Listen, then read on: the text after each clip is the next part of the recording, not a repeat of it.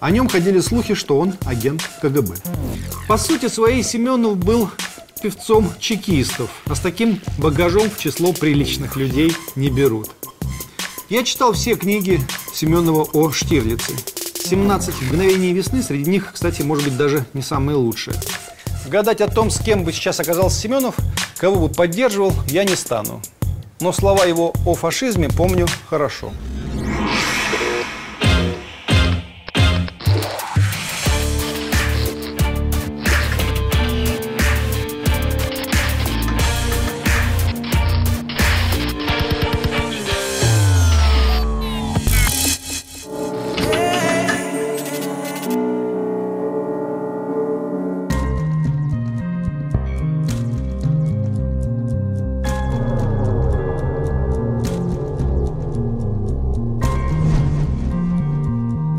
Британский критик Эндрю Мейл объявил сериал «17 мгновений весны» причиной, по которой в России к власти пришел Владимир Путин.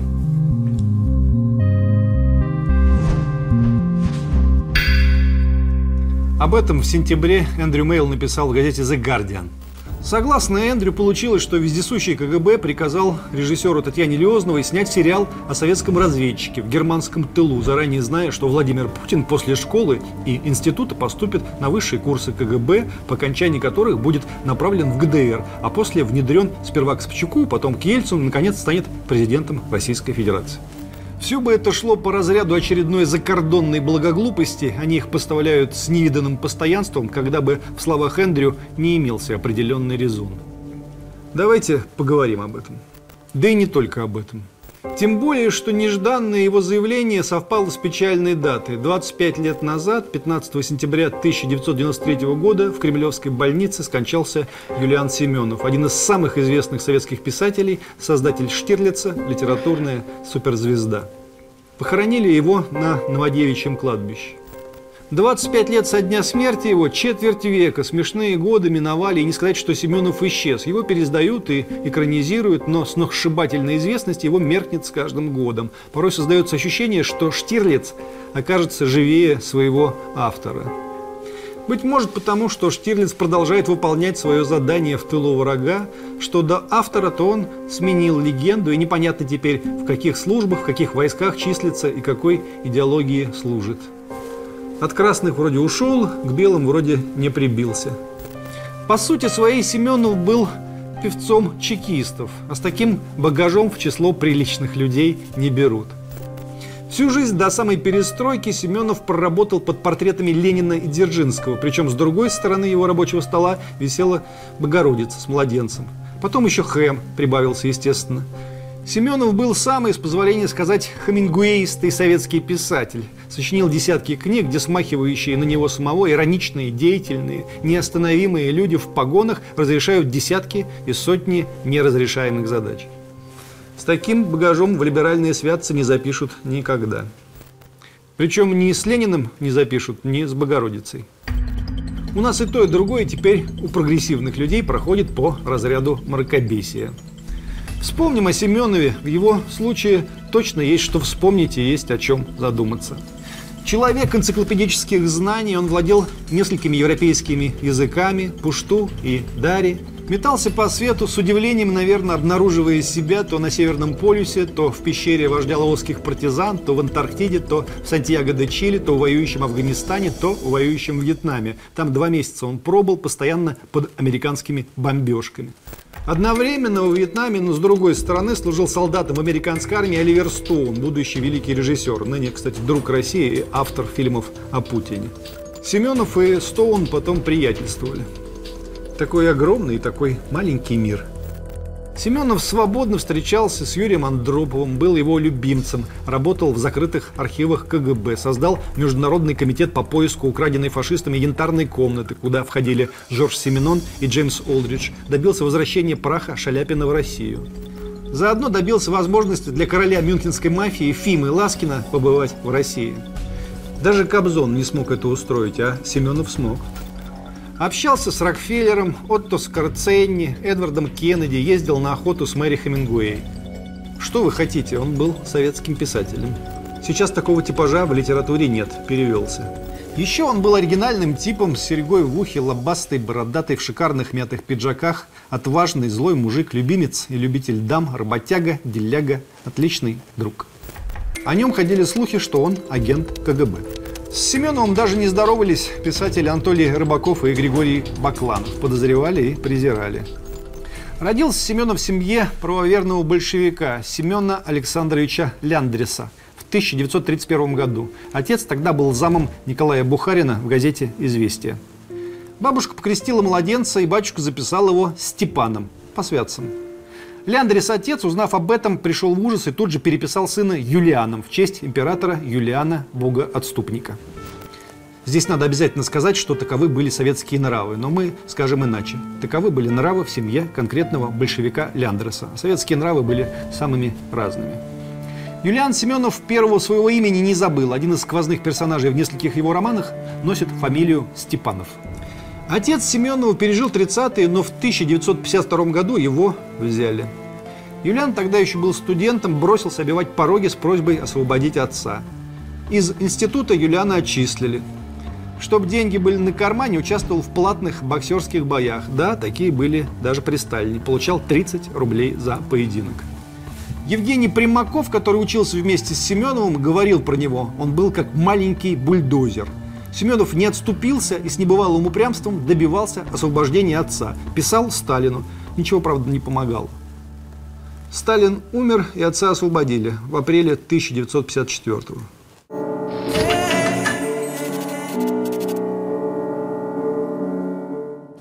Юлиан Семенов доучился в институте, начал работать переводчиком. В числе прочего участвовал в переговорах Никиты Хрущева с последним шахом Ирана. В общем, закрепился на самом высоком уровне.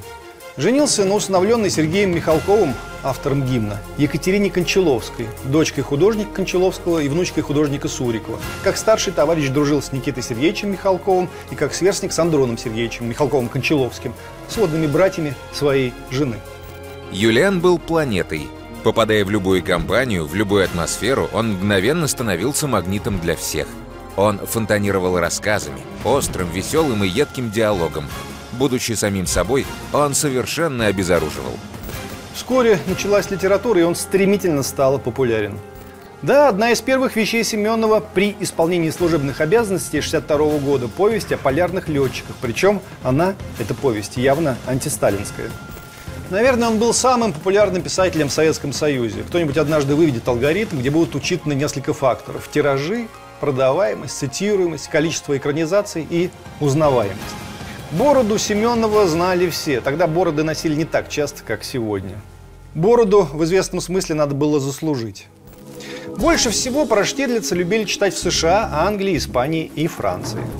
Семенов продал миллионы экземпляров своих книг по всему миру. Книги эти было не достать. В библиотеках их зачастую переписывали от руки.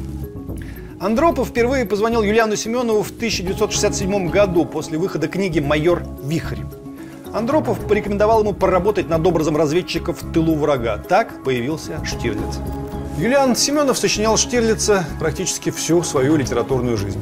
«17 мгновений весны», крепко сбитый, всем известный роман Семенова Штирлица – это середина пути героя.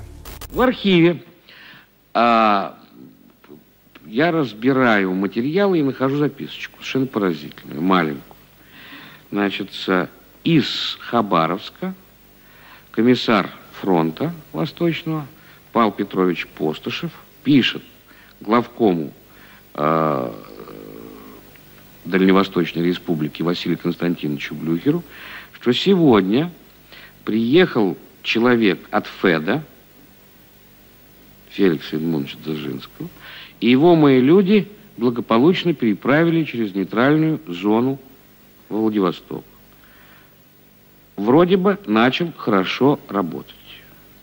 Вот с этого, в общем, действительно и начался тогда Владимиров Исаев, а потом Исаев Штирлиц. Наверное, у Елены Семенова был не очень большой запас писательских приемов, но все-таки был. Своя, чуть небрежная, но оригинальная манера письма, свой юмор. И самое главное, он создал национального героя.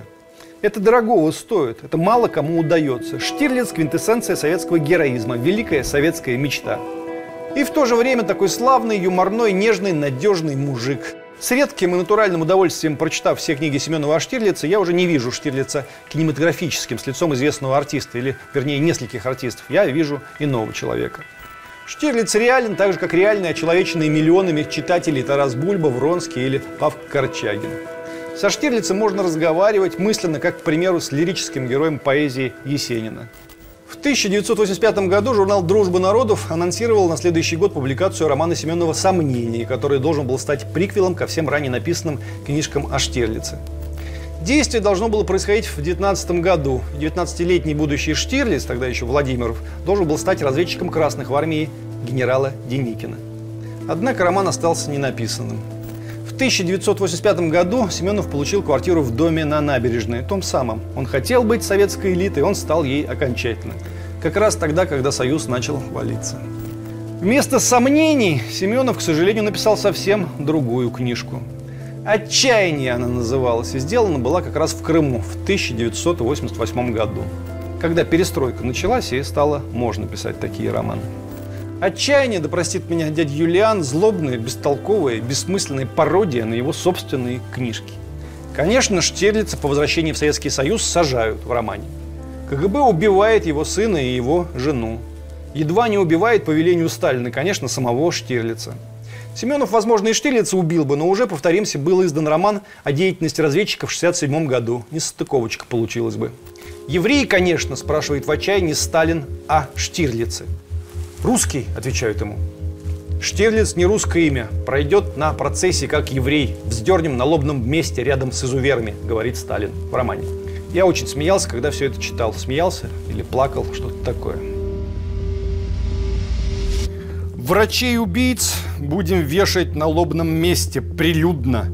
Погромы, которые начнутся за этим, не пресекать. Подготовить обращение еврейства к правительству. Просим спасти нашу нацию и выселить нас в отдаленные районы страны. Все враги народа евреи. Я им всегда поперек глотки стоял. Московские чекисты в отчаянии все параноики, поголовно. Но есть один положительный герой, чуть ли не, цитирую, единственный, кто по-настоящему работал. Это, конечно же, офицер КГБ Виктор Исаевич Рад. Такая, в общем, книжка. Грустно. Семенов словно бы хотел исправить все, над чем целую жизнь работал.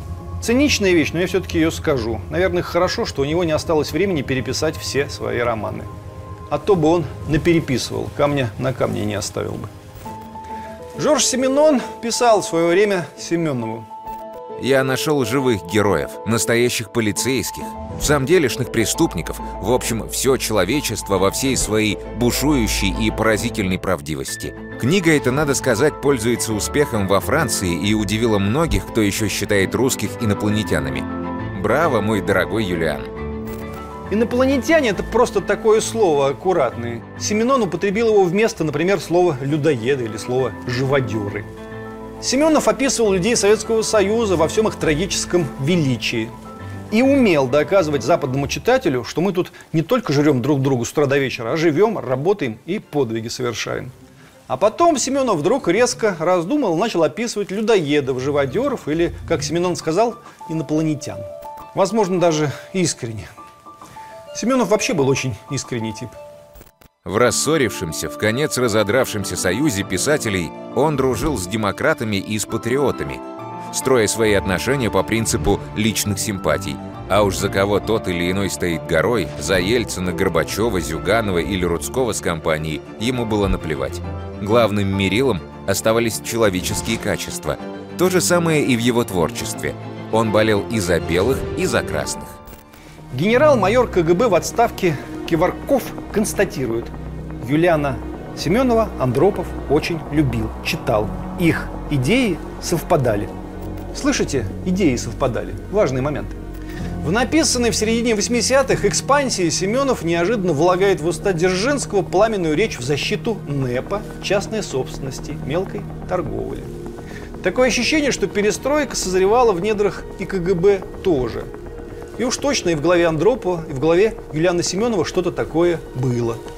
Дочь Семенова вспоминает, он жаждал перемен, он страстно их желал, писал Горбачеву. «Умоляю вас, Михаил Сергеевич, дайте людям землю. Наше – это ничего». Но распада Советского Союза не хотел точно, он хотел сильной страны. Короче, я что хочу сказать. В словах британского кинокритика про родство Штирлица и президента России куда больше правды, чем может показаться. Штирлиц похож на своего автора, Юлиана Семенова. Президент России действительно чем-то похож на Юлиана Семенова тоже. КГБшник, но рыночник. Вроде антисталинист, но за сильную Россию. Дружит и с либералами, и с патриотами, предпочитая человеческие и деловые качества идеологическим. Ездит по миру, пытаясь выстроить со всеми нормальные отношения. Семенов часто говорил о себе, что он полковник КГБ, вы помните, шутил. А некоторые не шутят. В общем, примерно так. Дальше сами додумайте.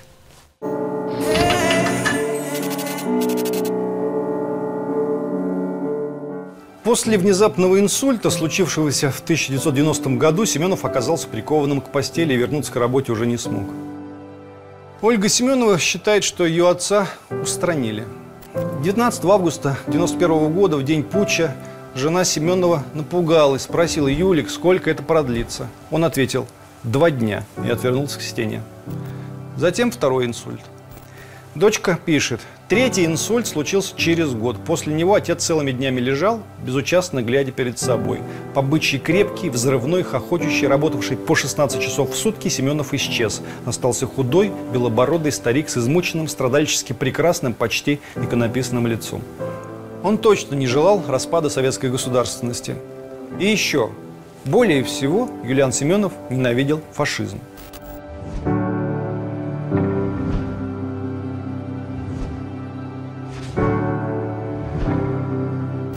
Гадать о том, с кем бы сейчас оказался Семенов, кого бы поддерживал, я не стану.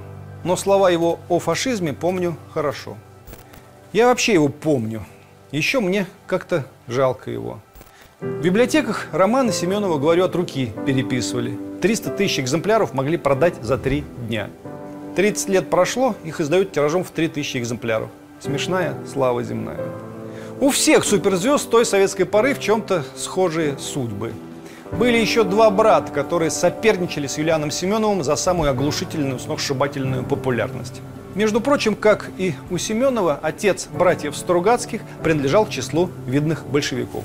Натан Залмович Стругацкий в 17 году вступил в большевистскую партию, работал в информбюро Совета рабочих депутатов, наркомате агитации и печати, затем служил комиссаром в продовольственном агитотряде на Украине и на Кавказе.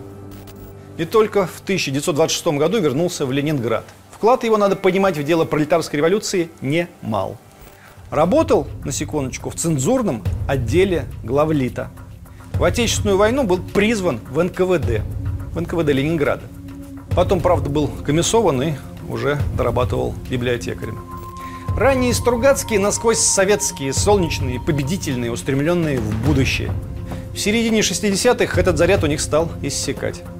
Я сын своего отца, своего времени, своего народа. Никогда не сомневался в правильности коммунистических идей. Я впитал их с детства. Позднее, во время учебы и самостоятельно, я познакомился с другими философскими системами.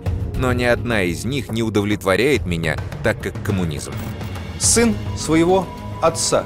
Запомним эти слова.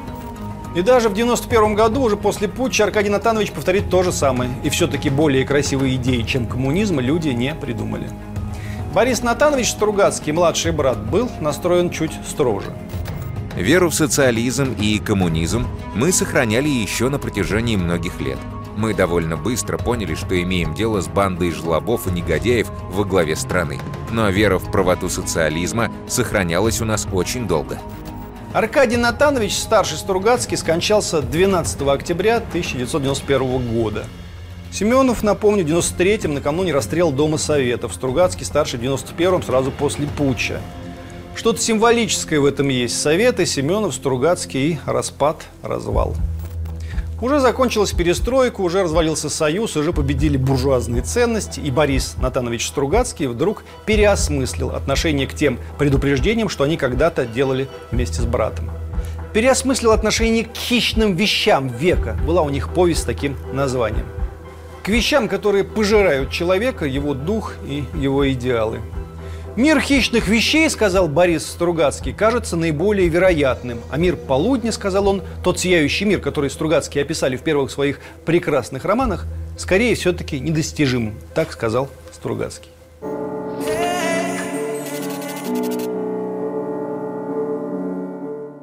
На фоне тех, кто пришел во след за Юлианом Семеновым и братьями Стругацкими, эти люди кажутся попросту титанами, а их мучительные разочарования – тихой стариковской печалью. Семенов и Стругацкие сами были готовы и каяться, и сопереживать трагедии России, а эти, новые, уже не сопереживают и не каются, только требуют, требуют, требуют покаяния от других за все действительные и мнимые прегрешения нашего русского 20 века. Причем покаяние должно произойти по какому-то их сценарию, который они для нас придумают. Чтобы все мы, к примеру, на коленях проползли от Магадана до Соловков, а они за нами присматривали бы и погоняли иногда. Однако им никак не придет на ум очевидная вещь. То, как относятся русские люди к Великой Отечественной, индустриализации и рывку в космос, это и есть форма покаяния. Потому что покаяние – это служение и память. Мы служим и помним. Главное, что они забывают свое собственное происхождение из недр советских элит. Писатель Виктор Ерофеев тут сочинил очередную колонку в журнале «Огонек» о том, что в советское время худшие победили лучших. Это Ерофеев пишет, боже мой сын личного переводчика Сталина, помощника первого заместителя председателя Совета министров СССР Молотова, помощника министра иностранных дел СССР и так далее и тому подобное. Если кому-то надо каяться за то, что худшие победили лучших, что, кстати, является утверждением наивным и нелепым, то, может, им самим? Может, пусть они забудут про Зою Космодемьянскую и 28 панфиловцев, про которых они все время вспоминают, и выйдут однажды своим смертным полком, неся портреты своих близких. Вы же так любили в 90-е повторять фразу «начни с себя». Ну, вот и начните. Дедушка главы радиостанции «Эхо Москвы» Алексей Венедиктова, общеизвестный факт, тоже служил в НКВД и был членом военного трибунала. Отец Евгений Альбат – сталинский разведчик. Константин Боровой сын главного особиста железнодорожного райкома партии, сотрудницы КГБ СССР Елены Константиновны Боровой. Дед Александра Глебовича Невзорова по матери сотрудник МГБ, а мать журналист печатного органа Петроградского губкома комсомола, затем Ленинградского обкома и горкома в ЛКСМ. Отец Николай Сванидзе – партийный деятель и борец с сионизмом. Дедушка Бориса Акунина служил в ЧК. В общем, мне даже лень перечислять. Там почти у каждого такие прекрасные орденоносные скелеты в шкафу, что диву даешься. При этом любой из перечисленных любит рассказывать, что вокруг были плохие, злые, жестокие ленинские палачи и сталинские соколы, и лишь только его дедушка, бабушка, папа, мама, дядя и тетя был добрым, хорошим, честным, допросов не вел, доносов не писал и даже не читал. Жил праведно, внося в работу советских спецслужб и прочих комиссариатов принципы человеколюбия и гуманизма. Большинство жителей России не имеют никаких претензий к вашим, дорогие друзья, родителям. Быть может, вы тоже однажды оставите наших родителей в покое. Будем надеяться, по крайней мере. Вся эта огульная спесь и требования покаяния от других, а не от себя, все это сойдет, схлынет. Не знаю, правда, что останется, в том числе от Семенова и от братьев Стругацких. Семенов и Стругацкие писали для советской интеллигенции. Они сами были советской интеллигенцией. А потом попытались стать своими и для антисоветской интеллигенции тоже. Между тем, никакой антисоветской интеллигенции, как сложившегося класса, нет – в основном там только профессиональные русофобы. Им плевать на Стругацких и тем более на Семенова, которого они всегда будут считать КГБшником. Печально, но факт. Наверное, нельзя правду родителей предавать, даже если эта правда обернулась страшной болью. Сойдемся пока на том, что если мы однажды хоть немного отвяжемся от хищных вещей века и решим вспомнить про мир полудня, то и книги эти к нам вернутся. И книги Семенова, и книги Стругацких. А если так и останемся жить среди хищных вещей, то книги их, хищные вещи, да едят. Следа от этих книг не оставят. И Штирлица сидят тоже, если вы понимаете, о чем я.